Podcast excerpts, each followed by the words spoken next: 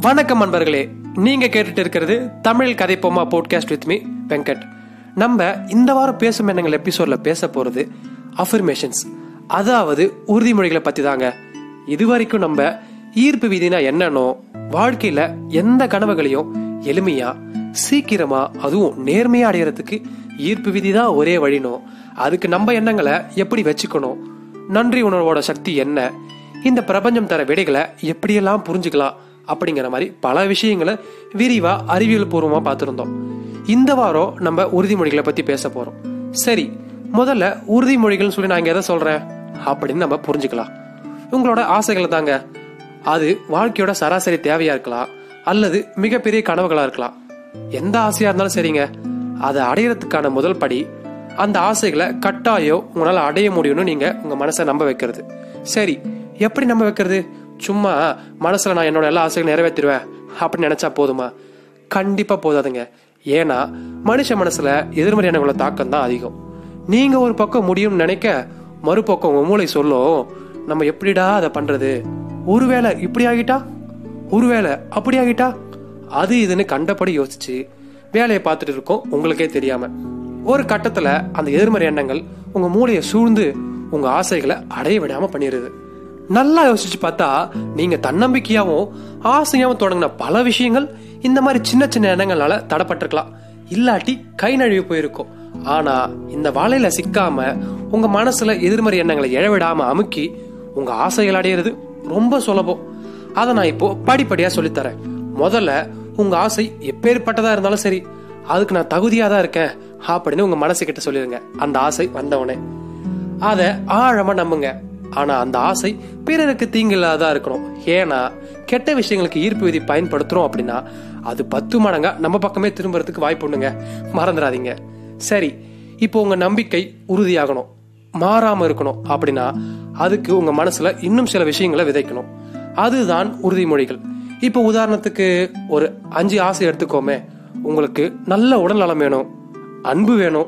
நிறைய பணம் வேணும். ஒரு வீடு வேணும். அப்புறம் கார் வேணும். இப்படி நல்லா வச்சுக்கலாம். இதுக்கு உங்கள் உறுதிமொழிகள் எப்படி இருக்கணும் அப்படின்னா நான் மிகவும் நலமாக தான் இருக்கேன். என்னோட கனவுகளை அடைவதற்கான எல்லா ஆற்றலும் என்கிட்ட இருக்குது என்னோட உடல் உறுப்புகள் நல்லாவே இருக்குது என்னோட உடல் நலம் இன்னும் சூப்பராக இருக்கிறது. என்னை சுற்றி அன்பு மட்டுமே தான் சூழ்ந்துள்ளது. நான் ரொம்ப செல்வ செழிப்பாக இருக்கிறேன். என் கனவையெல்லாம் என்னோட அருகில் தான் உள்ளது. நான் ஆசைப்பட்ட கார் என்னிடம் வந்து சேர்ந்துருச்சு.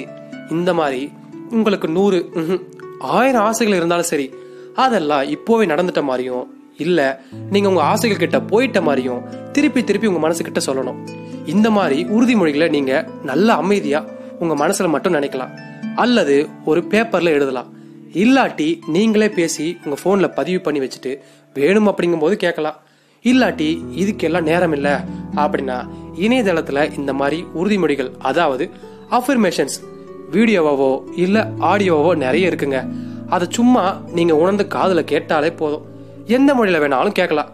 சரி இந்த உறுதிமொழிகளை எப்பப்பெல்லாம் சொல்லலாம்? அப்படின்னா கணக்கே இல்லைங்க. ஒரு நாளைக்கு எவ்வளோ தடவை வேணாலும். ஆனால் உங்கள் ஆசைகள் அடையிற வரைக்கும். ஒரு நாளைக்கு ஒரு தடவையாவது இந்த உறுதிமொழிகளை நினைக்கிறதோ எழுதுறதோ கேட்கறதோ அவசியம். இந்த மூணு வழிகளில் ரொம்ப சிறந்தது அப்படின்னா உறுதிமொழிகளை கேட்கறதாங்க. ஏன்னா உங்கள் செவிக்கு அபார சக்தி இருக்குது நீங்க காதல கேட்கறது உடனடியா உங்களை கேட்டோம். சரி இந்த மாதிரி உறுதிமொழிகளை எதுக்கு எடுக்கணும்? இதனால என்ன பயன்? ஒரு சின்ன கதை சொல்லி புரிய வைக்கிறேனே. ஒரு நடுத்தர குடும்பத்து பையனை அவங்க அப்பா அம்மா ரெண்டு பேரும் விடுதியில சேர்த்துடுறாங்க அங்க இருக்கிறது எல்லாமே பணக்கார பசங்க. அவனோட நண்பர்களான நாலு பேரும் கோடீஸ்வரங்க. அவங்க அவங்க வீடு எப்படி பெருசா இருக்கும் எவ்வளவு வசதிகள் இருக்குன்னு சொல்லி பேசிக்கிறாங்க.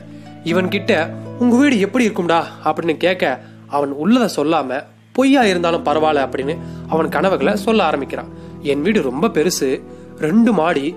நீச்சல் குளம்லாம் இருக்கும். நிறைய பொம்மை எல்லாம் இருக்கும். அப்படின்னு சொல்லிட்டே போக அவன் நண்பர்கள் ஆர்வமா கேட்குறாங்க இந்த மாதிரி டெய்லியோ அவங்கவுங்க வீடை பத்தி பேசுறப்போ இவனும் இந்த மாதிரி கற்பனைகளை சொல்லிட்டே இருக்கான். இப்போ அவன் மனசளவுல கோடீஸ்வரன். அது அவனுக்கு இயல்பு அப்படிங்கிற அளவுக்கு ஆகிடுச்சு. மூணு மாசம் இப்படியே கழிஞ்சு போச்சு. அப்புறம் விடுமுறைக்கு அவனை அவங்க அப்பா அம்மா வந்து கூட்டிட்டு போறாங்க வீட்டுக்கு. வழியில இந்த கதையெல்லாம் சொல்லிட்டே போறான். வீட்டுக்கு போன அவனுக்கு பெரிய இன்ப அதிர்ச்சி. பதினஞ்சு நாட்களுக்கு முன்னாடி ஒரு பெரிய கம்பெனியில் எளிமையான ஊழியராக இருந்த அவங்க அப்பாவுக்கு எதிர்பாராத விதமா ஒரு பதவி உயர்வு கிடைச்சது. அந்த கம்பெனியில் இந்த பையன் எப்படிலாம் ஆசைப்பட்டானோ அதுக்கேத்த மாதிரியே ஒரு வீடு கொடுத்துருக்காங்க.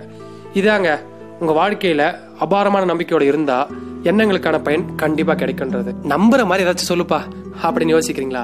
சரி அறிவியல் பூர்வமா சொல்கிறோன்னே உங்க மூளைக்கு நிஜத்தையும் கற்பனையும் பிரிச்சு பார்க்கவே தெரியாதுங்க.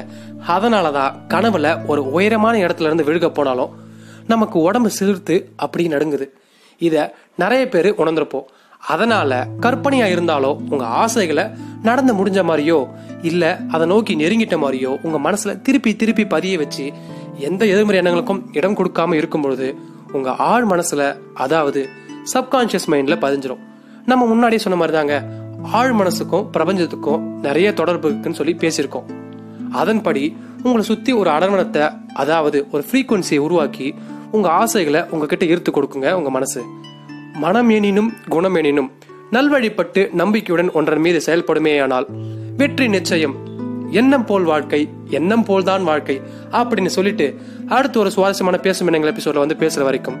உங்களிடமிருந்து விடைபெறுவது நான் தான் நானேதா வெங்கட். இது உங்க தமிழ் கதைப்பம்மா போட்காஸ்ட் விரைவில் சந்திப்போம்.